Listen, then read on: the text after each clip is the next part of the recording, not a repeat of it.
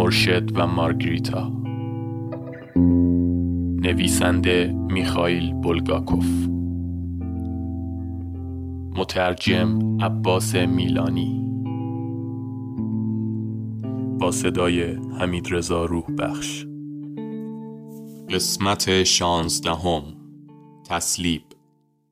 آفتاب بر تپه جلجتا غروب کرده بود و دو ستون سرباز تپه را غرق کرده بودند. گروه سوارانی که صبح آن روز حاکم را اندکی در انتظار گذاشته بود به تاخت شهر را طی کرد و از دروازه هبرون بیرون شد. راه از پیش قرق شده بود سپاهیان پیاده فوج کاپادوکیه انبوهی از آدم و قاطر و شتر را پس می‌زدند و گروه سواران که ستونهایی از خاک سفید به هوا میفرستاد به تاخت به طرف تقاطع دو جاده در حرکت بود یکی از طریق جنوب به بیت الله می رفت و دومی از راه شمال غربی سر از یافا در می آورد. گروه سواران از طریق شمال غربی رفت. کسان دیگر از فوج کاپادوکیه در کنار جاده بودند تا در وقت مقتضی جاده را از قافله های اورشلیم که برای مراسم عید آزم شهر بودند تخلیه کنند. انبوه زائران چادرهای برافراشته بر چمنزارهاشان را چند لحظه ای ترک می گفتند و پشت سر سپاهیان به تماشا می ایستادند. حدود یک کیلومتر بعد سواران از فوج دوم لژیون آزرخش سبقت گرفتند و پس از همه به کنار تپه جلجتا رسیدند. در آنجا فرمانده با عجله سپاهیان را به دسته های کوچکتر تقسیم کرد و اطراف تپه کوتاه را قرق کرد و از میان شکافی باریک راهی ساخت که از جاده یافا به فراز تپه می رفت. پس از چندی فوج دوم هم به تپه رسید از تپه کمی بالا رفت و حلقه دوم قرق را پدید آورد آخرین فوجی که به صحنه رسید فوج تحت فرماندهی مارک موریبلوم بود. در دو ستون تک نفره حرکت می کرد. هر ستون در یک طرف جادگان بر می داشت و در میانشان یک گاری تحت لفظ معموران خفیه حرکت می کرد و سه زندانی را با خود می برد. بر گردن هر یک چوب سفیدی آویخته بودند و بر آنها به زبانهای کلدانی و یونانی نوشته بودند دزد و یاقی.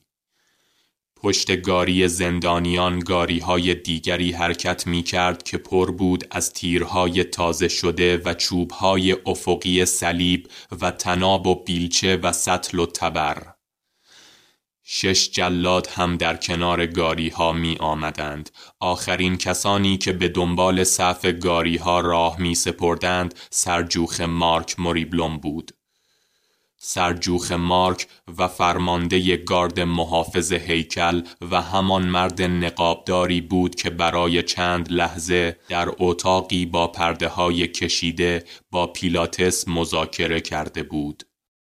گرچه دسته در محاصره کامل سربازان بود با این حال حدود دو هزار تماشاچی می‌خواستند به رغم گرمای کشنده این صحنه جالب را نظاره کنند.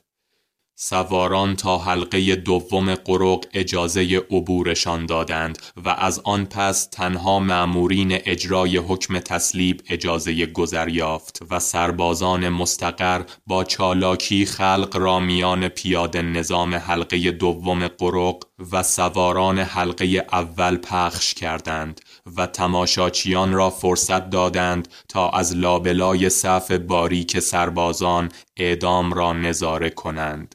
سه ساعت از زمان رسیدن دسته به تپه میگذشت و گرچه آفتاب غروبش را بر تپه جلجتا آغاز کرده بود گرما را کماکان نمی‌شد تحمل کرد.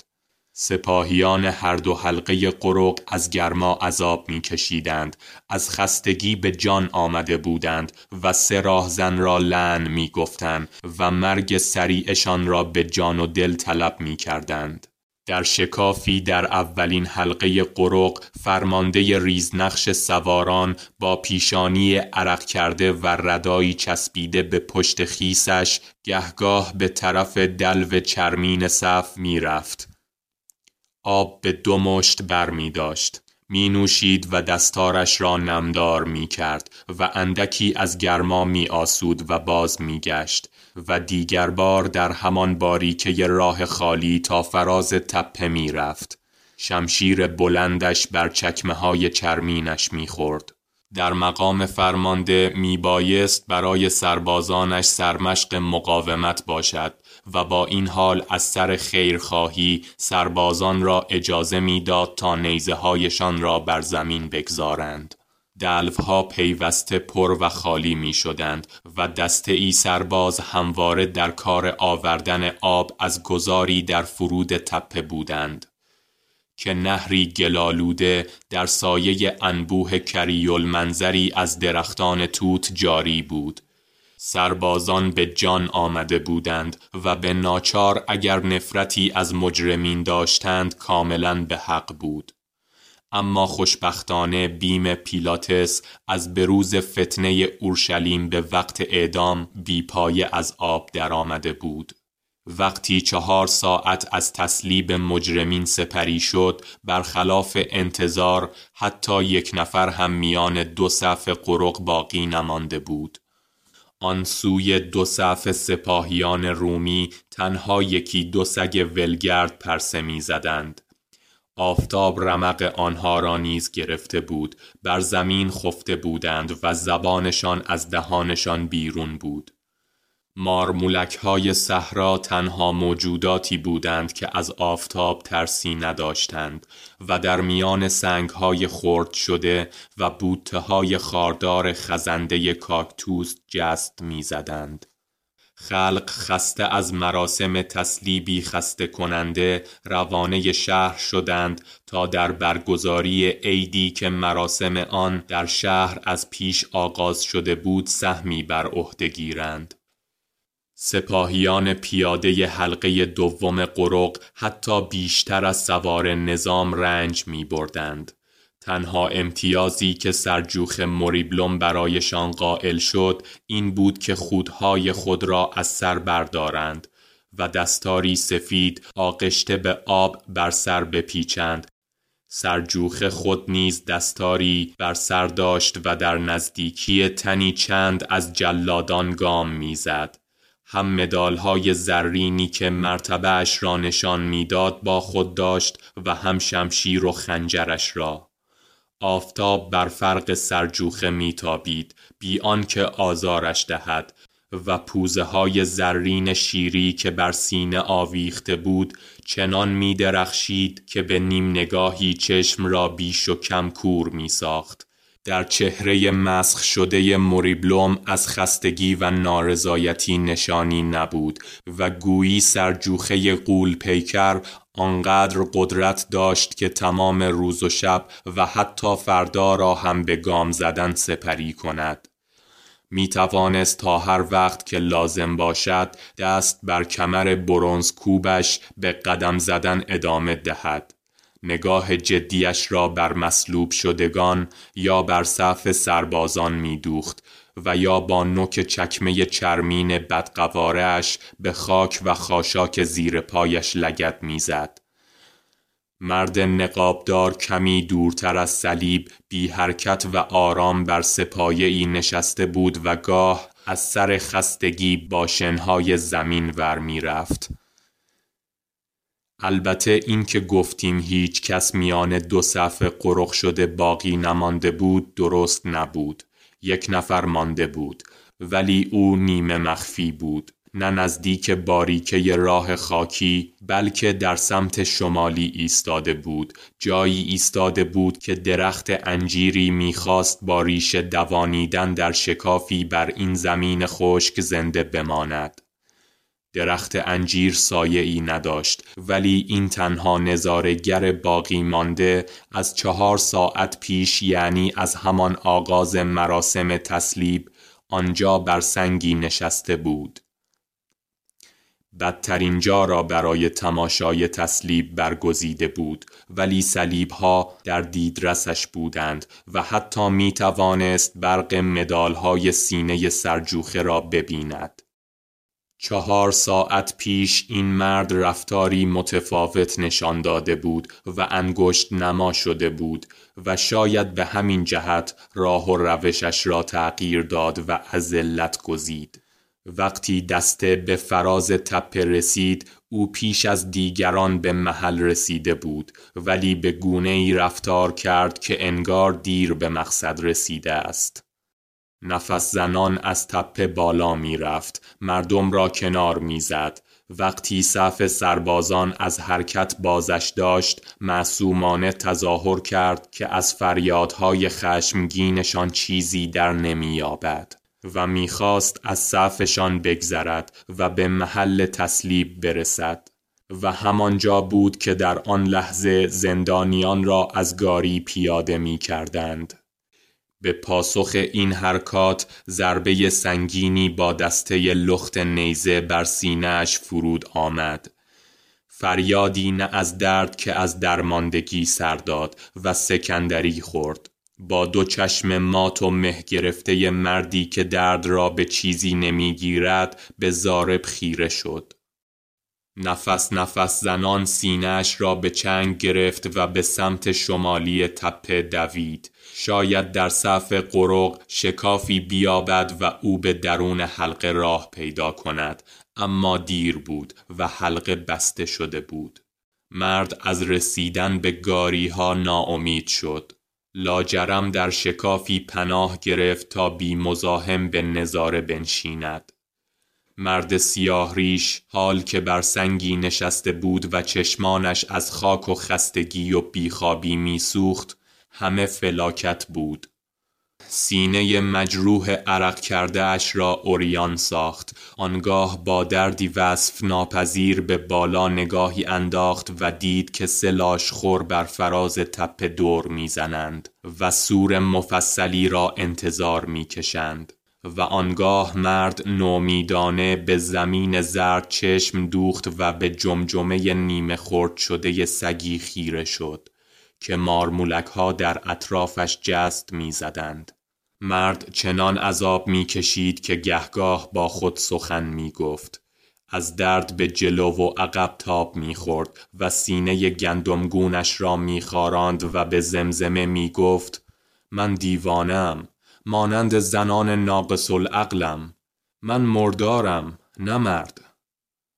سر را به گریبان فرو برد و آنگاه با جرعه ای آب از قمقمه چوبی گرمش جانی تازه گرفت و بر خنجری که زیر تیلسان پنهان کرده بود چنگ زد. گاه با قلم و دواتی بر پوستی تکیه داده بر سنگ پیش رویش چیزی را قلمی می کرد بر پوست یادداشتهایی دیده می شد دقیقه ها می گذرند و من متا باجگیر بر تپه جلجتا نشستم و هنوز او را اعدام نکردند و سپس می نویسد آفتاب غروب می کند و مرگ هنوز فرا نرسیده. اکنون متا با قلم نکتیزش با ناامیدی می نوشت خدایا چرا بر او خشم گرفته ای؟ مرگش را فرا رسان. این عبارت را که نوشت بی اشک گریه ای سر داد و بار دیگر سینهاش را خاراند. خطاهای مهلک متا نیز عذابش می‌داد. دو روز پیش یسوعا و متا در بیت فاجی نزدیک اورشلیم بودند. آنجا نزد باغبانی منزل کردند که دلبسته پیام یسوعا بود. تمام صبح دو مرد صاحب خانه را در کنار باغ کمک کردند و به آن بودند تا در خونکای شب به اورشلیم وارد شوند.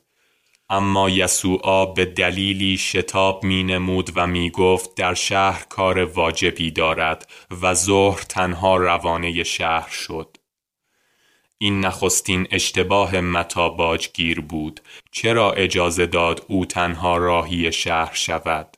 آن شب نیز متا نتوانست به اورشلیم رود چون به ناگهان بی هیچ سابقه ای بیمار شد میلرزید و بدنش انگار در آتش میگداخت و پیوسته طلب آب می‌کرد. عزیمت به هر جا باشد منتفی بود. بر فرشی در باغ باغبان از حال رفته بود و تا سپید دم صبح جمعه همانجا خفته بود و در آن لحظه بیماری به همان سرعتی که آمده بود متا را ترک گفت گرچه کمی احساس ضعف می کرد اما دلش مصیبتی را گواهی می‌داد.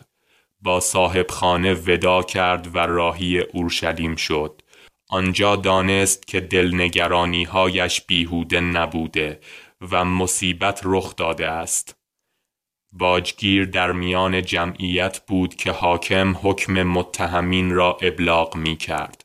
هنگامی که زندانیان را به تپه جلجتا می بردند متا باجگیر در میان خلق مشتاق در پی محافظین می دوید و می کوشید با ایما و اشاره به یسوعا بفهماند که حداقل متا همراه او است و در این لحظات آخر عمر تنها نیست و از خدا به دعا می خواهد تا مرگی عاجل ارزانی یسوعا کند. اما یسوعا به دوردست به آنجا که او را می بردن چشم دوخته بود و پروای دیدن متا را نداشت. دسته حدود نیم کیلومتر از راه را پیموده بود و موج جمعیت متا را به محازات گاری زندانیان پیش میراند. ناگهان فکر درخشان و ای به فکر متا خطور کرد. در تب و تاب این فکر تازه خود را لعن می کرد که چرا پیشتر به این اندیشه نرسیده بود.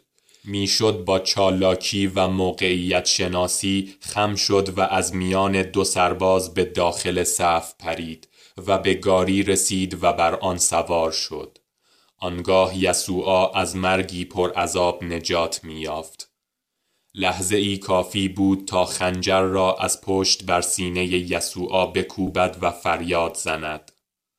یسوعا نجاتت خواهم داد منم متا باجگیر تنها هواری وفادار تو. اگر خدا لحظه دیگری هم ارزانیش می داشت آنگاه می توانست با ضربه ای خود را نیز رها کند و از مرگی عذاب آور بر صلیب وارهد. متا باجگیر تنها یک چیز را طلب می کرد. آن هم این بود که یسوعا که در زندگی هرگز کسی را نیازرده بود از عذاب تسلیب وارهد. نقشه بسیار خوبی بود که تنها یک ایراد داشت. باجگیر نه خنجر داشت نه پول. متا که از خود به خشم بود از میان جمعیت بیرون زد و دوان دوان راهی شهر شد. فکر و ذکرش تنها این بود که چگونه می‌تواند هر طور که شده فورا خنجری در شهر پیدا کند و دوباره به دست برسد. تا دروازه شهر دوید و از لابلای قافله های زائرینی که راهی شهر بودند گذر کرد و در سمت چپش در باز یک دکان خبازی را دید. باجگیر که از دویدن در طول راه دم کرده نفس نفس می‌زد بر خود مسلط شد با متانت داخل مغازه شد زن خباز را که پشت پیشخان ایستاده بود سلامی گفت و از او طلب قرصنانی کرد که پشت سر زن بر قفس فوقانی جا داشت و چنان وانمود کرد که انگار آن قرص نان را بر همه نانهای دیگر ترجیح می دهد. چون زن خباز به عقب برگشت او بی سر و صدا و به سرعت آنچه را که در طلبش بود که همان چاقوی نانبری بلند بود قاپید و از دکان فرار کرد چند لحظه بعد دوباره به جاده یافا رسید اما دسته در دیدرسش نبود یکی دو بار ایستاد و بی حرکت بر زمین دراز کشید و نفسی تازه کرد و اسباب تهیر کسانی شد که پای پیاده یا سوار بر قاطر آزم اورشلیم بودند. وقتی دراز می کشید صدای قلبش را در قفسه سینهش می شنید. نفسش که تازه می‌شد دوباره برمیخواست و از نو میدوید اما سرعتش هر بار از دفعه پیش کندتر می‌شد سرانجام زمانی چشمش به دسته طولانی قبار افزا افتاد که به زیر تپه رسیده بود. متا باجگیر می‌دانست که دیر رسیده است و ناله سرداد. عذاب متا به اوج تازه ای رسید و جنون یافت.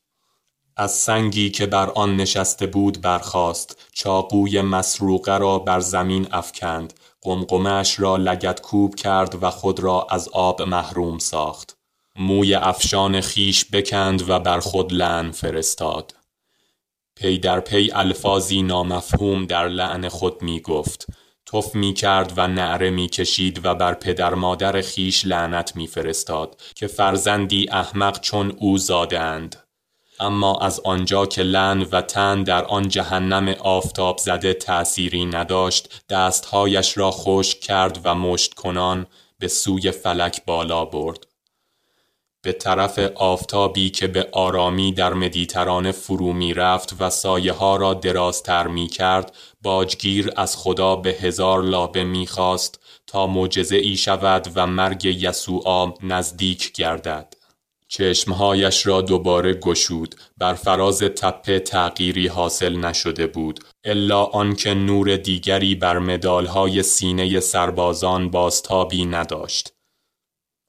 آفتاب بر پشت بدنهای مجرمین میتابید و صورتشان به سمت شرق و به سوی اورشلیم خم شده بود. آنگاه باجگیر بانگ برآورد. خدایا لعنت باد! با صدایی گرفته فریاد می‌زد که دیگر به او ایمان ندارد. تو سمیع نیستی. اگر سمیع بودی حرفم را میشنیدی و به چشم بر هم زدنی جانش را بر می گرفتی متا باجگیر چشمهایش را فرو بست و سائقه ای آسمانی را انتظار می کشید. اما اتفاقی نیفتاد. بی آنکه چشمهای خود را بکشاید خشمش را با نفرین بر آسمان فرو نشاند. فریاد می‌زد که ایمانش خلل یافته و حتما خدایان دیگر و برتری نیز هستند. باجگیر که صدایش سخت گرفته بود فریاد زد نه اشتباه می کردم شاید دود قربانی های معبد چشمت را نابینا کرده و تنها بانگ شیپور کاهنان را شنوایی. ای خدای راهزنان و حامیان و هواداران راهزنان لعنت باد. در آن لحظه نسیمی بر صورتش وزید و چیزی زیر پایش لرزید. نسیم دوم آمد و باجگیر چشمش را گشود و دید همه چیز خواه در پی لن و نفرین های او و خواه به هر علتی که بود تغییر کرده است. ابری طوفانی خورشید را فرو بلعیده بود و به تهدید و بیترحم از غرب رخ می نمود کناره های ابر سفید بود و دل قرانش را لکه های مسین می پوشاند. با بادی ناگهانی خاک از زمین برخاست و در طول جاده یافا در حرکت بود.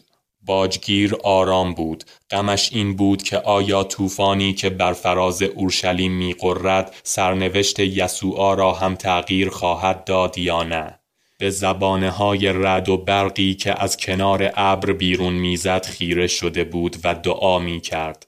لاشخورها بال می‌زدند و از طوفان دور می شدند. متا می‌دانست که اکنون دیگر خدا به حرفهایش گوش نمی دهد. باجگیر چرخی زد و به زیر تپه نگاهی انداخت و سواران را در کار حرکت دید. از پشته ای که بر آن ایستاده بود به خوبی می توانست عظیمت شتاب زده سپاهیان را ببیند. نیزه ها را از خاک برمی کشیدند و رداهاشان را بر شانه می افکندند. فوج در حال حرکت بود. قلب متا از حرکت باز ایستاد. فرجام سریعی را پیش بینی کرد. مردی که در پنجمین ساعت عذاب مجرمین از تپه جلجتا بالا می رفت فرمانده فوجها بود که به تاخت همراه گماشته ای از اورشلیم رسیده بود. با اشاره ای از سوی موریبلوم حلقه قرق باز شد و سرجوخه به فرمانده ادای احترام کرد. فرمانده سرجوخه را به کناری کشید و در گوشش چیزی گفت. سرجوخه دوباره ادای احترام کرد و به طرف جلادانی رفت که بر سنگهای زیر صلیب نشسته بودند. فرمانده به طرف مردی که بر سپایه نشسته بود رفت. نزدیک که شد مرد با احترام از جا برخاست. افسر چیزی در گوش مرد نجوا کرد و هر دو به سوی چوبه های صلیب رفتند و فرمانده گارد محافظ هیکل هم به آنها پیوست. دو تن از جلادان را فراخواند و فرمانش داد دنبال من بیایید آواز گرفته و نامفهومی از نزدیکترین صلیب شنیده می‌شد. دو ساعت پیش مگس و گرما هستاس را به وادی جنون رانده بود و حال چیزی در باب تاکستان بلغور می کرد. سر دستار پیچیدهش گاه هنوز تکان می خورد و ابری از مگسهای تنبل را به هوا می فرستاد. دیزماس بر صلیب دوم بیش از دیگران رنج می برد. هنوز به هوش بود و سرش را گهگاه به سمت چپ و راست می چرخاند. یسوعا بخت بهتری داشت. در همان ساعت اول از حال رفته بود و سرش با دستار زمختش بی حرکت افتاده بود. به همین خاطر چنان انبوهی از خرمگس و پشه بر او نشسته بود که صورتش یکسره در حجاب تیره پنهان شده بود. بران و شکم و زیر بازوهایش خرمگسهای ورم کرده ای خانه کرده بودند و بدن اوریان زردش را میمکیدند. با اشاره مرد نقابدار یکی از جلادان نیزه‌ای و جلاد دیگری سطل آب و اسفنجی برگرفتند و نزدیک صلیب ها بردند. جلاد اول نیزه را بالا برد و با آن بر دو بازوی دراز شده یسوعا ضربه ای زد. تن پلاسیده یسوعا تکانی خورد. جلاد آنگاه با دسته نیزه بر شکم یسوعا ضربه ای زد. یسوعا سر بلند کرد و مگسها وزوز کنان برخواستند و چهره مجرم نمایان شد. از زخم ورم کرده بود چشمها پرباد بود و قیافه شناخته نمی‌شد. ناصری پلکهایش را به زور باز کرد و پایین را نگاهی انداخت.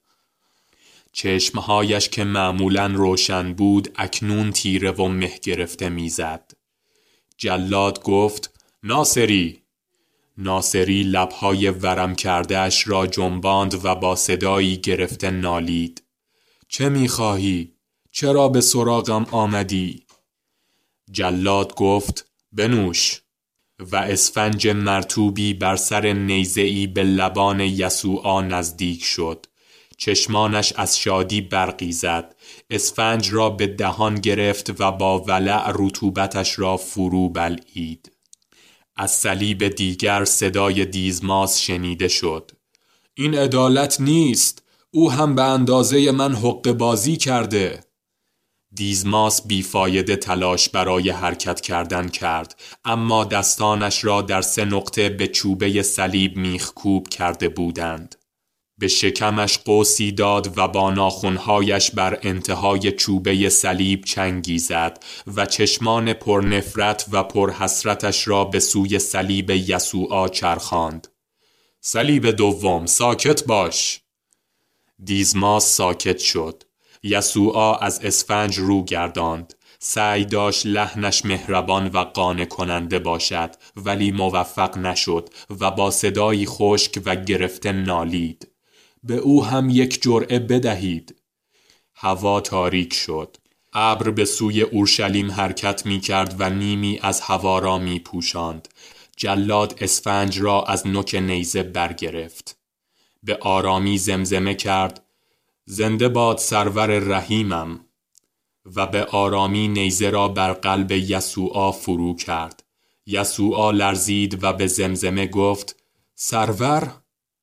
خون از شکمش جاری شد. فکش بی اراده تکانی خورد و سرش فرو افتاد.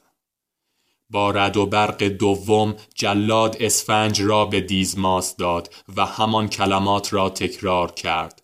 زنده باد سرور رحیمم و او را کشت.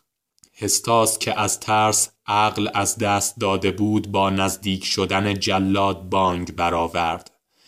ولی لحظه ای که اسفنج نزدیک لبانش رسید قرشی کرد و اسفنج را به دندان گرفت. چند ثانیه بعد بدن او نیز تا حدی که تنابها اجازه می‌داد بیرمق آویزان شد مرد نقابدار جلاد و سرجوخه را دنبال می کرد. پشت سرش فرمانده گارد محافظ هیکل می آمد. مرد نقابدار زیر صلیب اول توقفی کرد. جسد خون آلود یسوعا را به دقت وارسی کرد و دستهای سفیدش را به چوبه صلیب کشید و به همراهان گفت مرده! این کار در کنار چوبه های دیگر نیز تکرار شد. آنگاه فرمانده به سرجوخه اشاره ای کرد و همراه فرمانده گارد محافظ هیکل و مرد نقابدار از تپه فرو آمدند.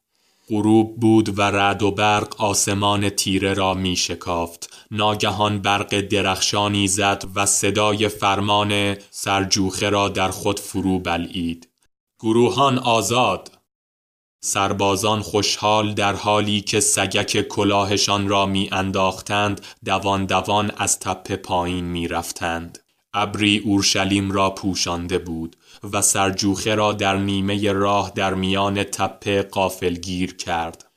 باران با چنان شدتی میبارید که جویبارهای خروشان حتی بر آنها که میدویدند نیز سبقت می‌گرفت.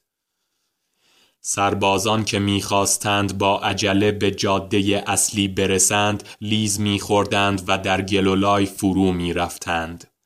پس از چند لحظه در میان دیگ جوشان باد و آب و آتش تنها یک مرد بر فراز تپه باقی ماند. چاقوی مسروقش را که بالاخره به کاری می آمد در هوا تکان می‌داد.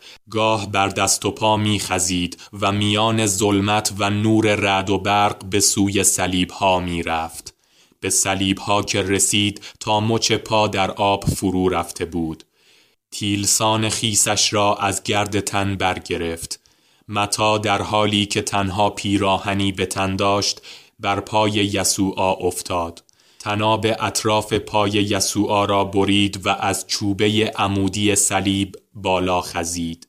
و یسوعا را در آغوش گرفت و بازوانش را از بند رها کرد. بدن خیس و اوریان یسوعا به آغوش متا افتاد. دقایقی بعد تنها دو جسد آب خورده و سه صلیب خالی بر تپه جلجتا باقی بود. متا باجگیر یسوعا را به دوش کشید و رفت.